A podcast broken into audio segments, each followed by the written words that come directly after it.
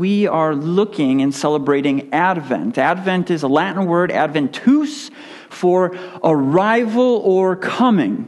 Um, it is a, a, a, it is a very traditional um, thing that the, that the church, um, in the church calendar, that they look at it. It actually starts the church calendar off. Um, and so, what it has to deal with is the coming or the re- or arrival of Christ. Right? Arrival, coming. And so that's what we are specifically doing is taking time to remember God. Remember that He has come back and remember that He is coming back again. He isn't just going to leave us here. And so what we've been doing is looking at 1 Chronicles 16, verse 12, as kind of our, our verse to help us remember. In this, this verse is is a lyric to a song. It's a song that, that King David had wrote. If, if you look in your copy of, of God's Word, you'll see right before verse 8, well, my Bible says David's song of thanks. It's a song of thanks. And through this song, David is calling his, his listeners and us, his readers, to remember God. This is a deeply theological and doctrinally rich song.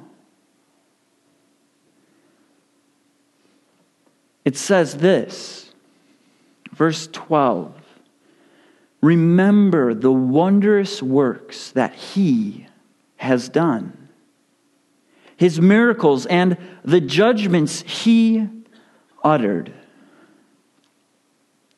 Father, we ask this morning that you would illuminate our hearts.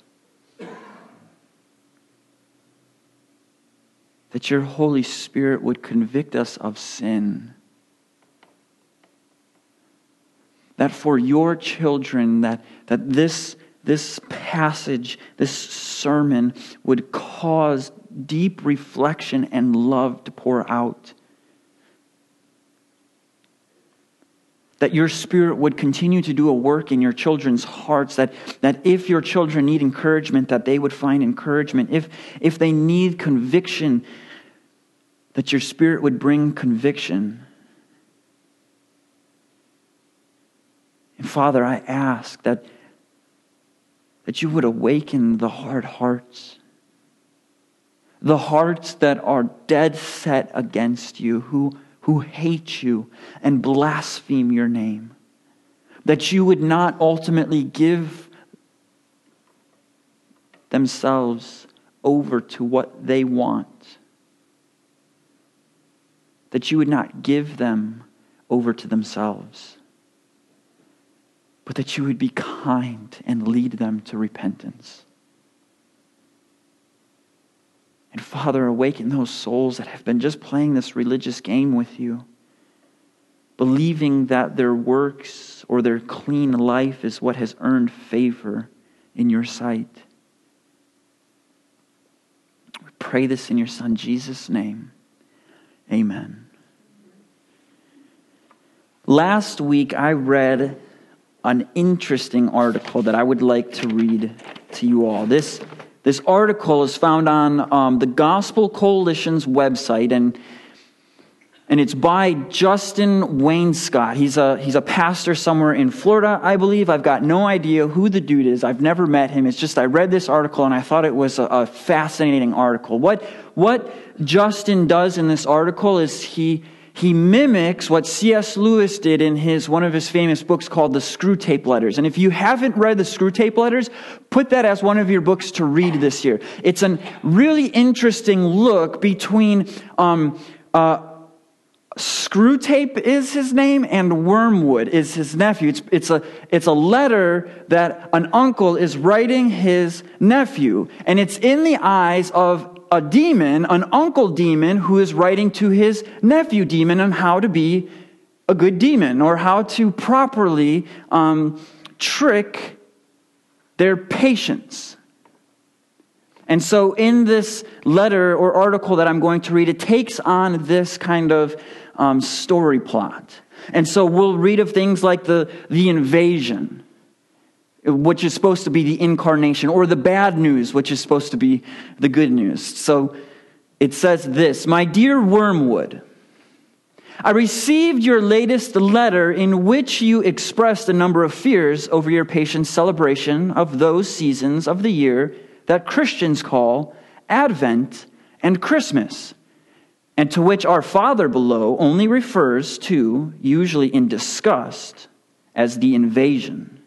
I must admit, Wormwood, I could not help but laugh at how fearful you seemed at this prospect.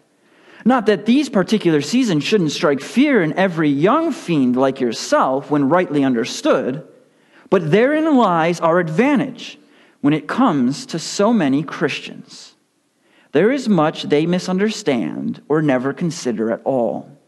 Devil forbid they are they ever grasp the real implications of these seasons.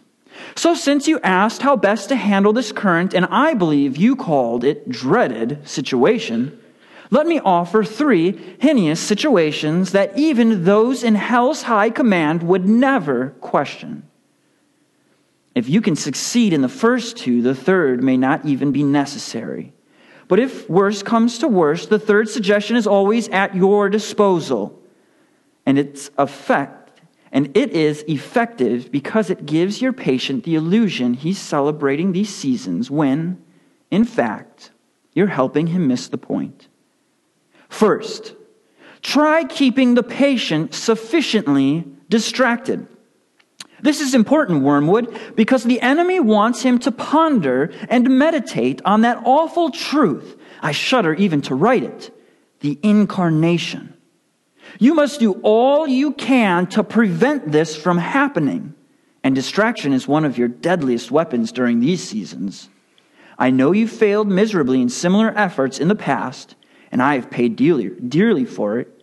But there are so many potential means for distraction during this one month that even you should find this task easy.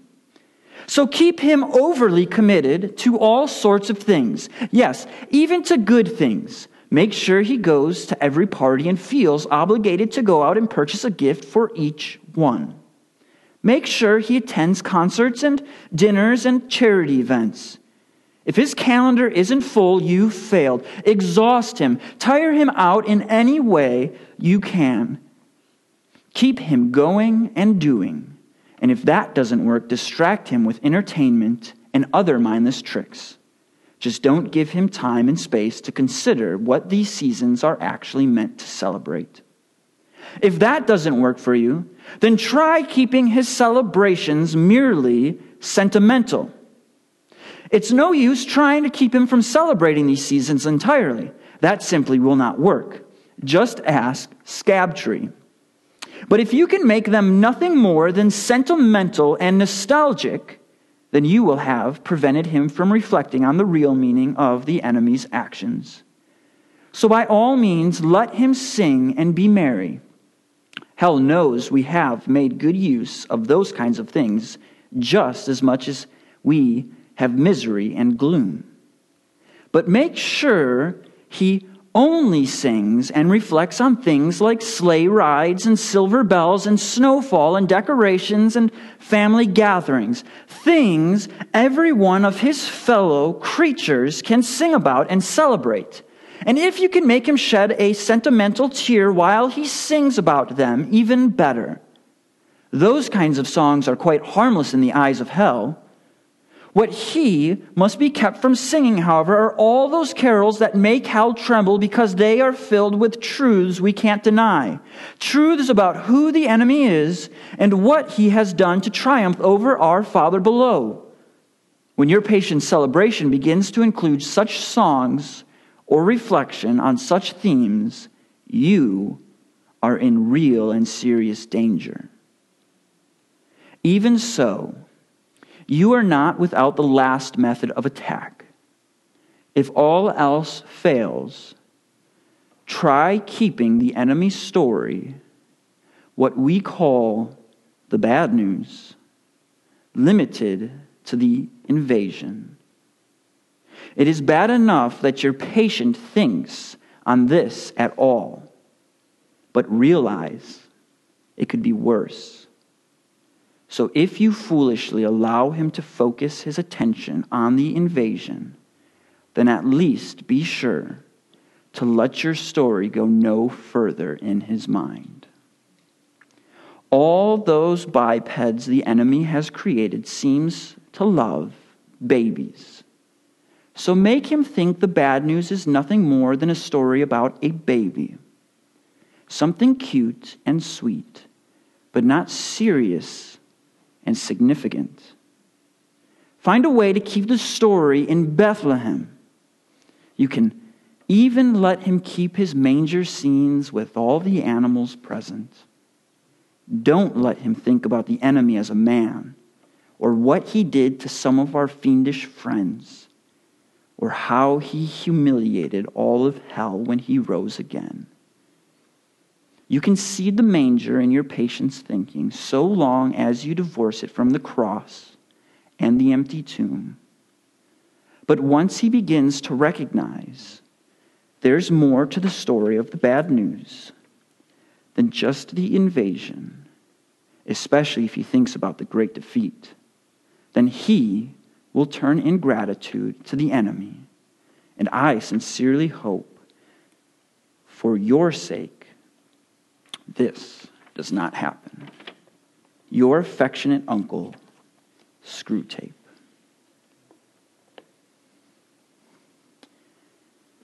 Our human nature wants to distract us. Our sin wants us to keep us preoccupied by trivial things of this world that will rust and decay. And what's amazing about this time of the year, right? The, the reason for the season has been turned into celebrating the incarnation of Christ, to buying presents, eating food, setting New Year's resolutions.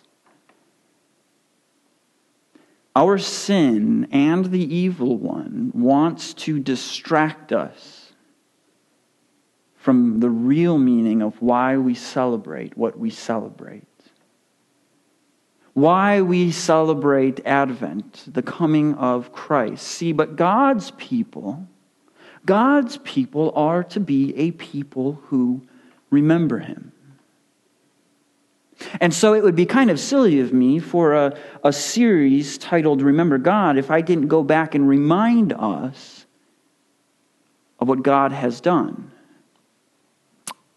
It's a, a, a, teacher by the name of Haddon Robinson. He, he's passed away now. He was a teacher at Gordon Theological Seminary. He was known as a, the preacher's teacher that says the preacher's job isn't just to inform people, but to remind people. And so that's what I want to do for us this morning. So I've, i just want to quickly, uh, well, quickly uh, is relative. Uh, I want to look back at the last couple of weeks briefly, there we go, on what we talked about. See, the, the first week, we looked specifically at this word remember and why it is so crucial, not just to the Christian, but, but to God Himself, that God remembers. We looked at and we've seen that God is a God who remembers all things. There is not one thing that he does not remember.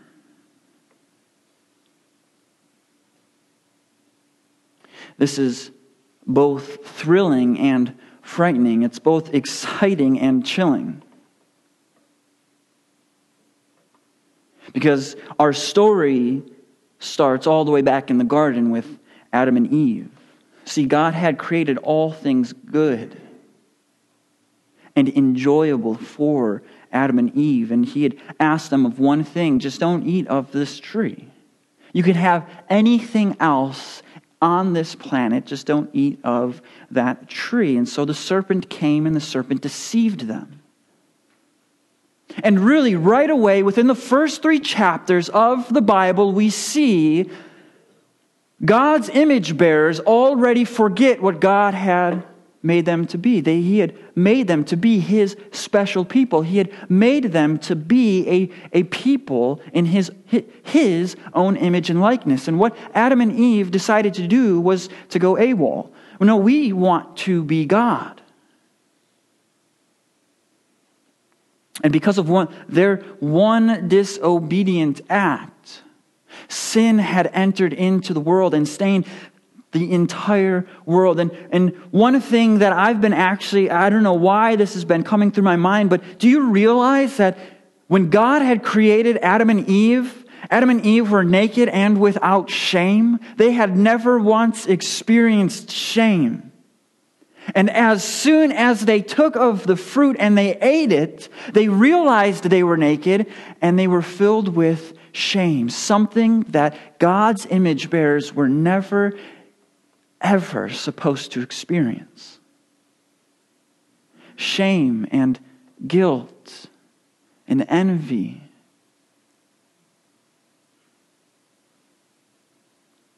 And what the appropriate response probably should have been was God just to, to say, forget it.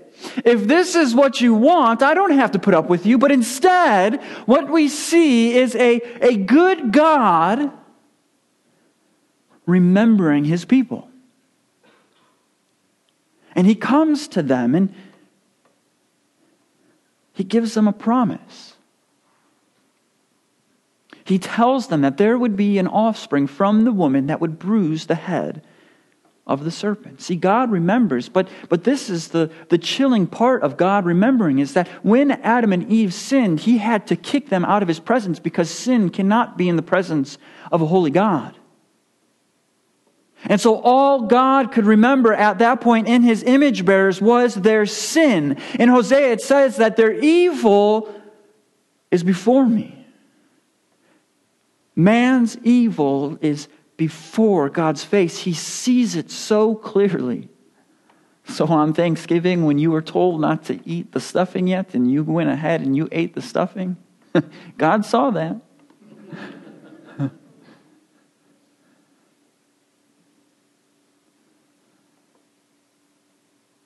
And you see, the only appropriate response to man's sin from a holy God is righteous and just judgment. Because of that one disobedient act, the entire world was stained with sin, and the wrath of God was set on that. There is not one person that can convince God that they don't deserve his wrath.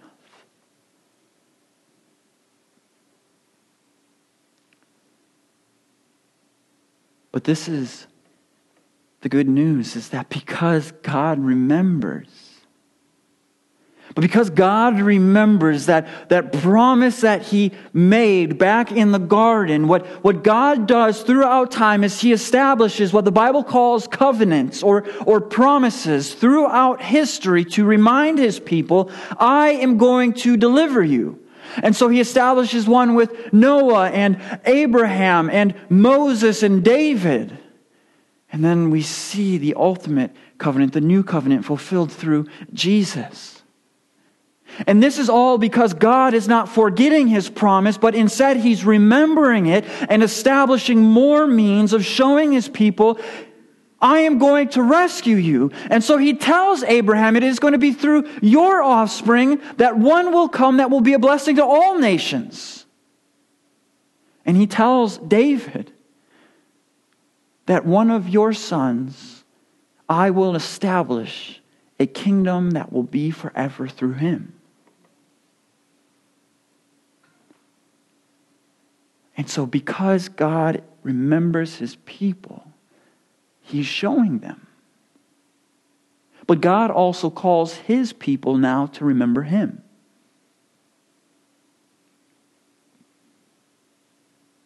He tells them. He has prophets continue to warn his people.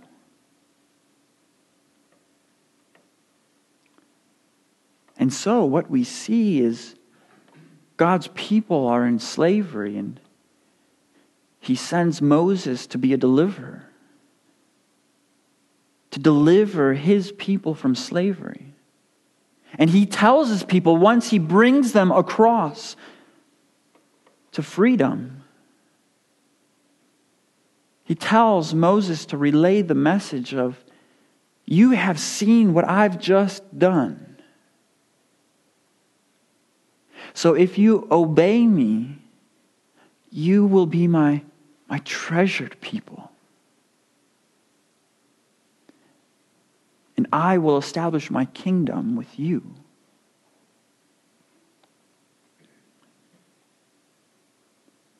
So, because God is remembering his people and his promises, he brings out Israel, he brings them to freedom.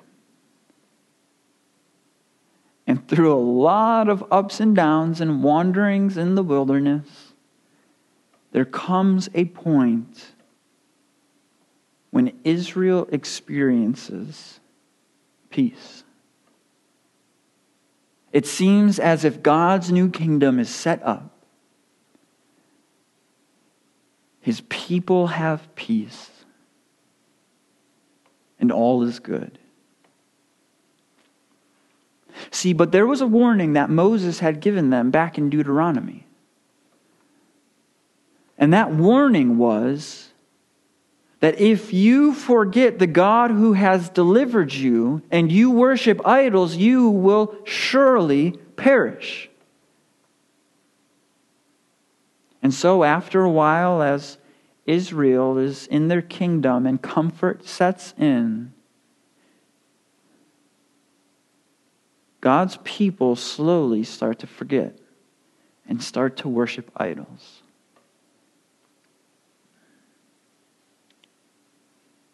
The kingdom is split into the northern and southern kingdom. And Israel, once again, well, not once again, but Israel is found in exile. They are expelled from the kingdom just like Adam and Eve were expelled from the garden.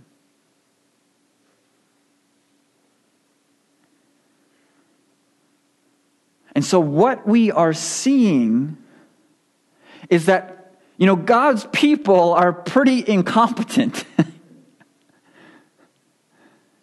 because it seems like God is the one who is continuing to remember them, but his people are the one who continues to forget him. They remember him for a little while, they experience blessing, they get comfortable, and then they slowly start to worship other idols and they forget him.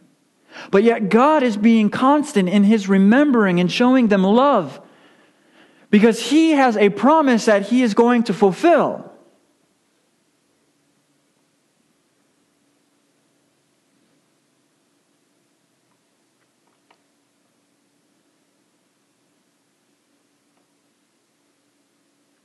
More often than we want to admit, this is us.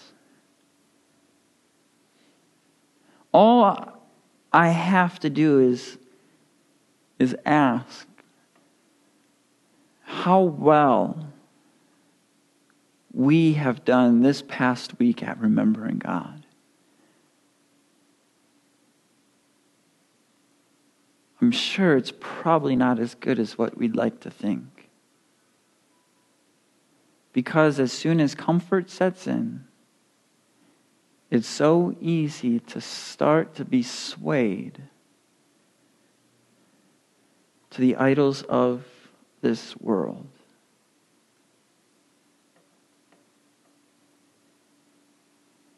What idols are you worshiping? This time of the year is a great opportunity to see what idols you are worshiping.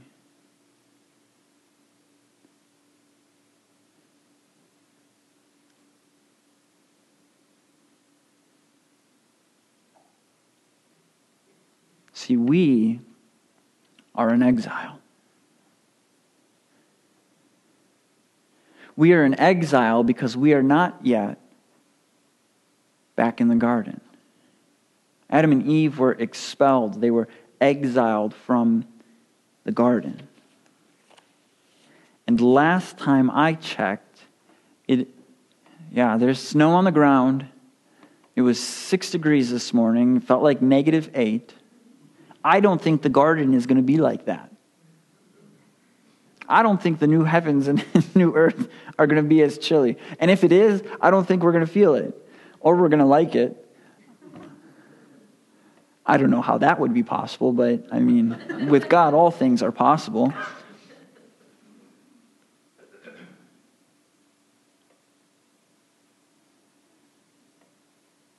And so we are to be a people that remember. But, brothers and sisters, let me tell you this if, if you are expecting that this Sunday, this one Sunday, if you are only expecting to get fed spiritually on one day of the week for one hour, then you are killing yourselves. You are killing yourselves spiritually. And if you are expecting that you can do this, this journey, this pilgrimage of walking as a Christian alone, as an individual, you are killing yourselves because you cannot do that alone.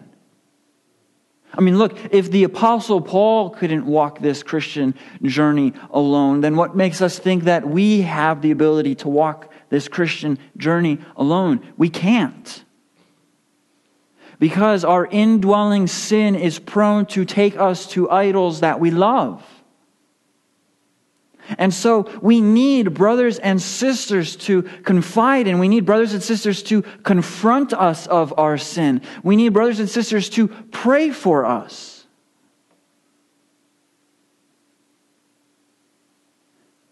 And then we need to be living for the mission of God, for the glory of God.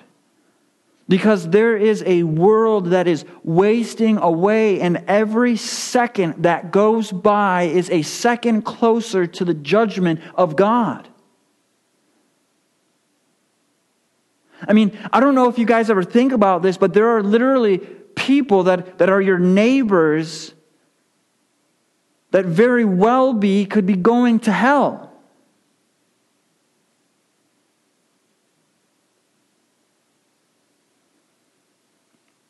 Because we don't see the mission as urgent. Because we're forgetful.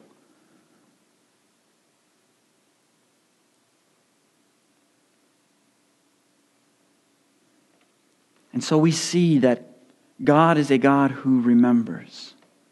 God's people are to be a people who remember, but God's people are in exile, and so we need to be a people who remember together.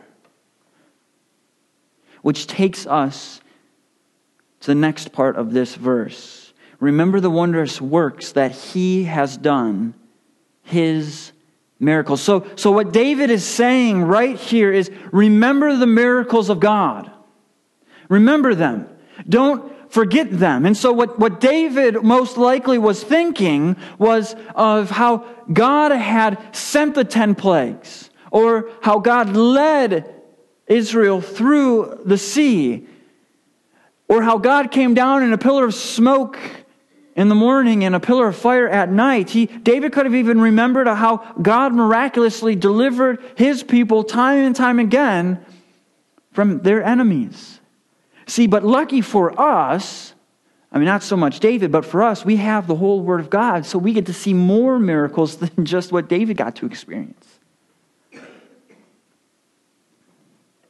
And so, what I would like to look at, the miracle that I would like to look at this morning, because we can, is what the prophet Isaiah says in Isaiah 7:14. See, God would speak through his prophets to remind his people that he was doing something. And most of the time, what the prophets were used for was to either pronounce judgment or blessing. And what these prophets would also do is they would remind God's people remember your first love.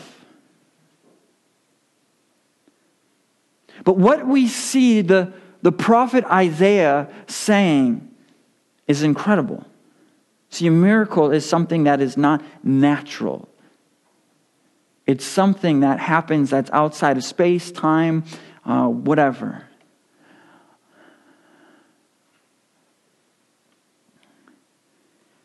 So, Isaiah 7, verse 14, we, we see this incredible prophecy. Therefore, the Lord himself will give you a sign. Behold, the virgin shall conceive and bear a son, and shall call his name Emmanuel.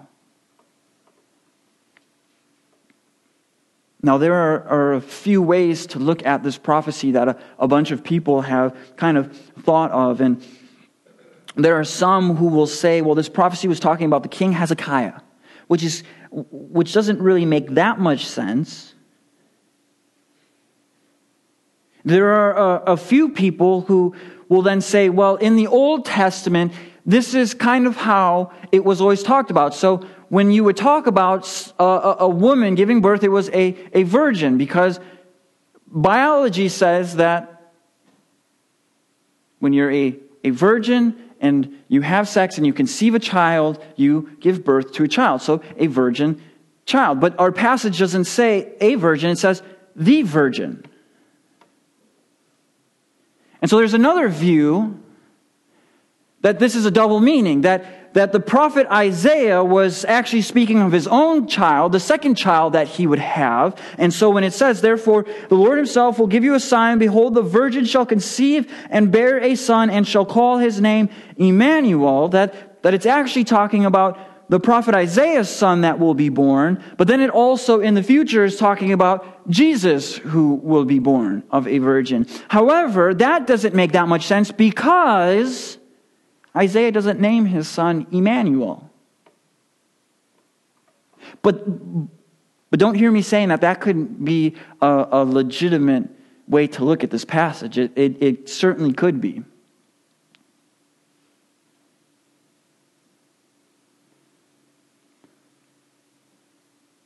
we are seeing in Isaiah 7:14 one of the most incredible miracles and prophecies taking place here.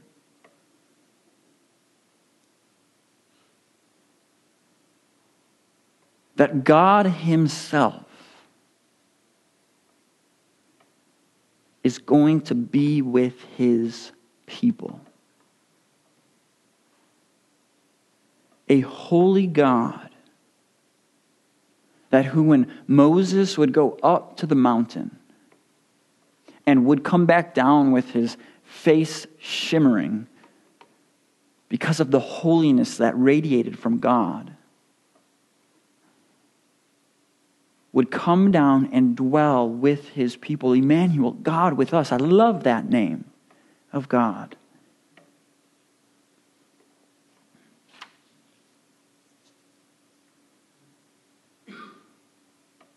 You see, this is one of the most incredible things about this prophecy and miracle is that our God is not a God who is distant.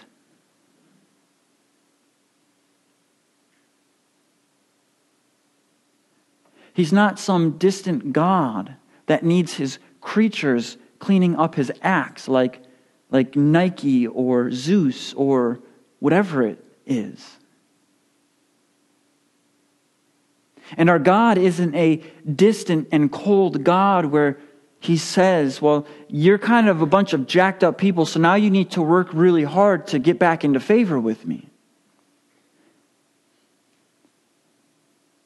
And just in case if you don't, what I'm going to do is if, if you live a really bad life, then you get to be a fly the next time that you're alive.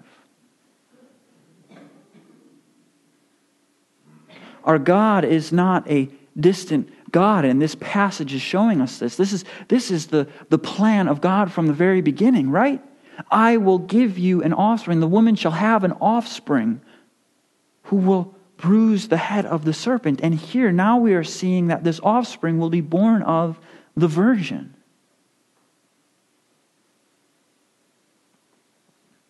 I mean, this is what a miracle is. It, it's not natural.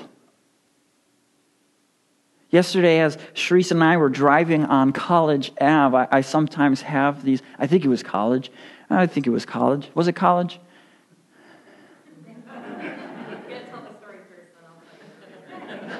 well, I, I, I, for whatever reason, will just always have these uh, memories come into my mind. Sometimes they're pointless, sometimes they remember they're good, good memories, sometimes bad memories. It's a gift and curse.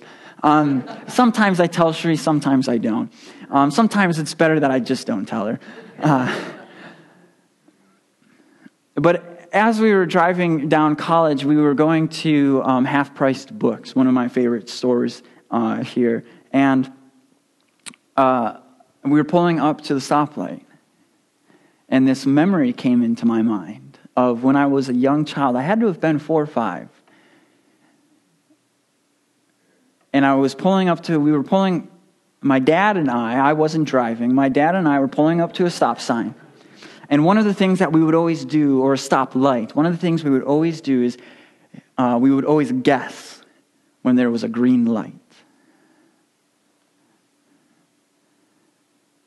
See, I, I, I, didn't know that what dad was doing was just looking at the other stoplight and timing it so well.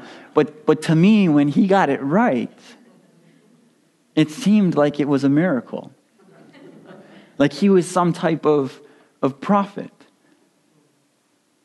And there was this one time, and, and I remember it so clearly because it's so silly. I was eating a peanut butter and jelly sandwich in the car, we pulled up to the stoplight, and I said, green light, and the light turned green. And so I thought, I just needed a peanut butter and jelly sandwich this whole entire time. See, but that's not a miracle. That's just getting lucky. See, what's a miracle is that Shreese married me. That's what a miracle is.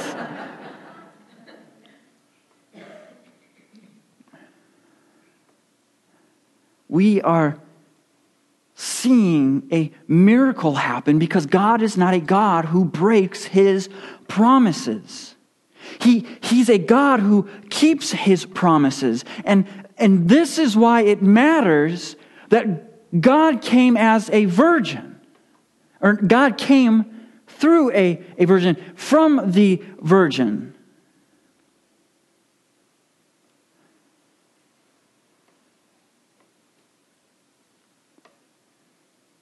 This miracle is, is incredible. It's wonderful.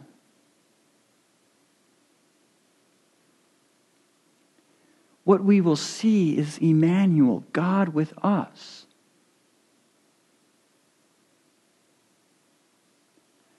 And so, what we see through this prophecy and this miracle is God go to the Virgin Mary. He would send his angel Gabriel.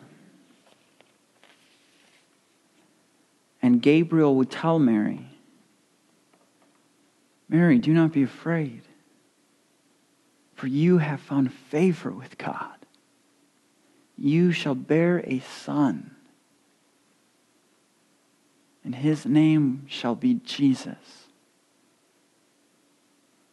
And what is Mary's response? How in the world can this be? I'm a virgin. I'm betrothed to Joseph.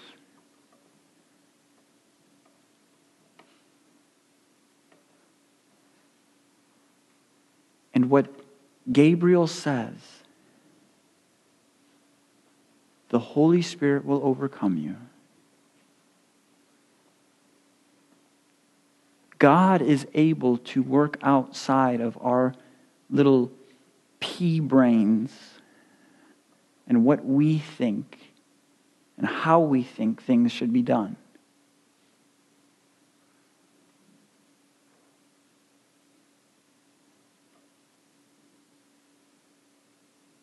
I mean, have you guys ever thought, really taken time to think what the incarnation of God really meant?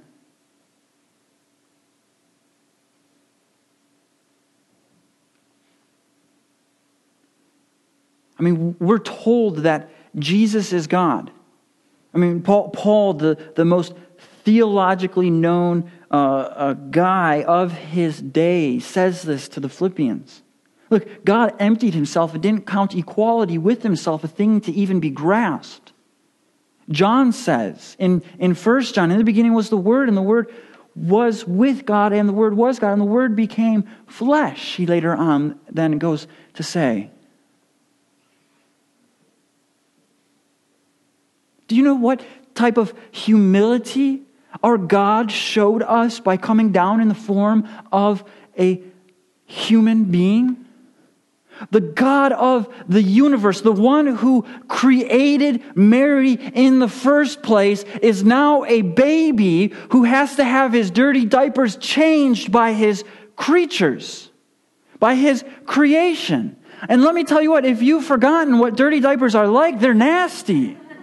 And this is the creator of the universe who's humbled himself so much so that now his creation is changing his diapers. The very God who created Mary is now feeding off of Mary.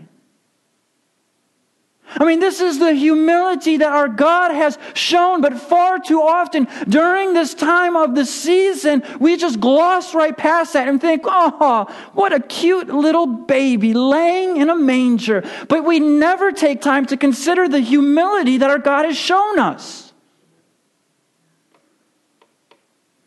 We just want to gloss right over it all. I mean, for God to come down in the flesh and humble himself, humble himself not just in the form of a human, but to the point of death, even death on a cross. The creator of this universe not only was willing to be changed by his creation, but he was willing to die by his creation, so that by his death,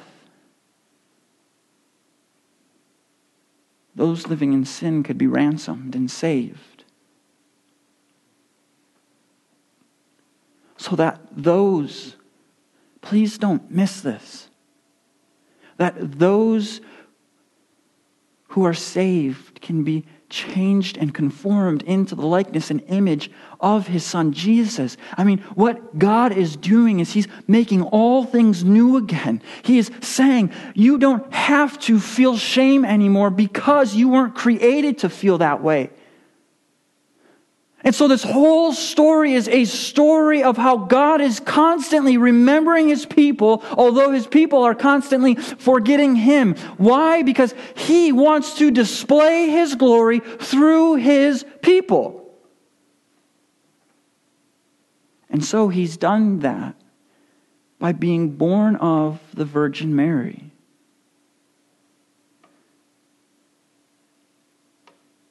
What a miracle. What a miracle. And so I would like to conclude like this this morning.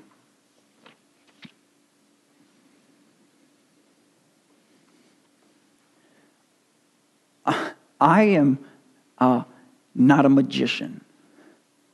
Uh, magicians don't reveal their secrets. I'm a pastor and a preacher, and all I'm doing with this text the past three weeks is reminding us of what's called the redemptive storyline of God. Nothing more, nothing less. All I've been doing is taking our attention to how God is rescuing his people.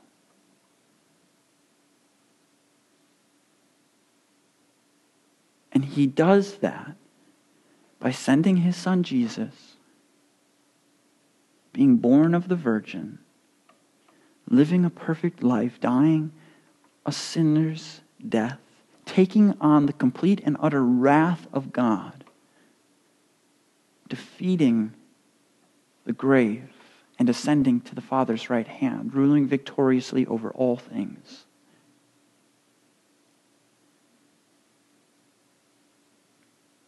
This is the beautiful story of the gospel.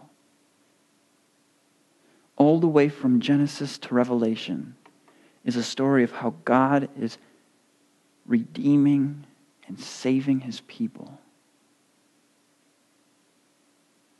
And this is, this is the free gift. You can't work for it.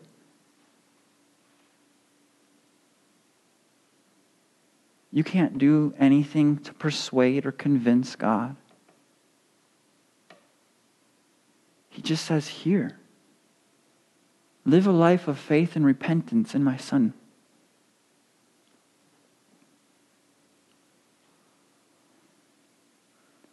And so, this week, how will you remember God? Because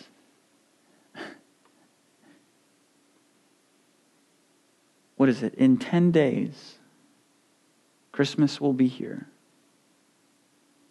And it's going to be easy in the midst of the chaos of the family, of the last second shopping, the cooking, the cleaning, the traveling, to forget our wonderful God.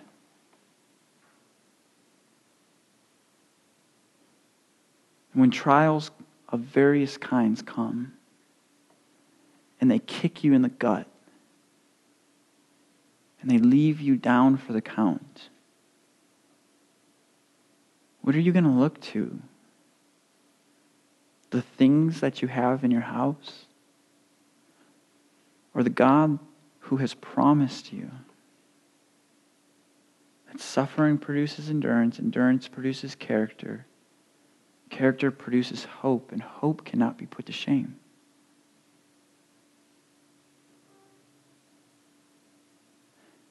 Father, we pray that you would be magnified in our hearts.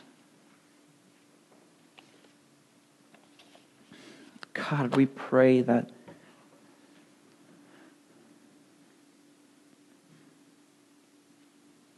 that we would be a people who remember you. God, forgive us of worshiping idols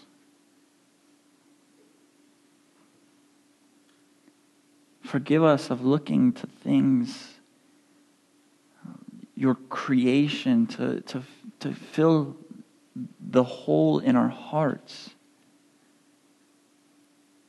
Father, forgive us and be gracious to us and show us how we have sinned against you.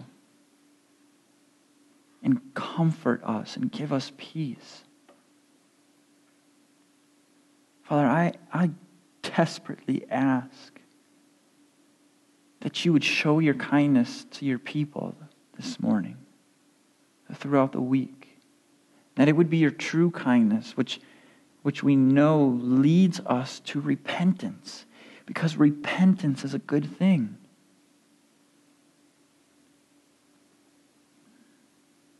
Would you comfort the weary and the hopeless? And would you remind them of your promises? We pray this in your Son, Jesus' name. Amen.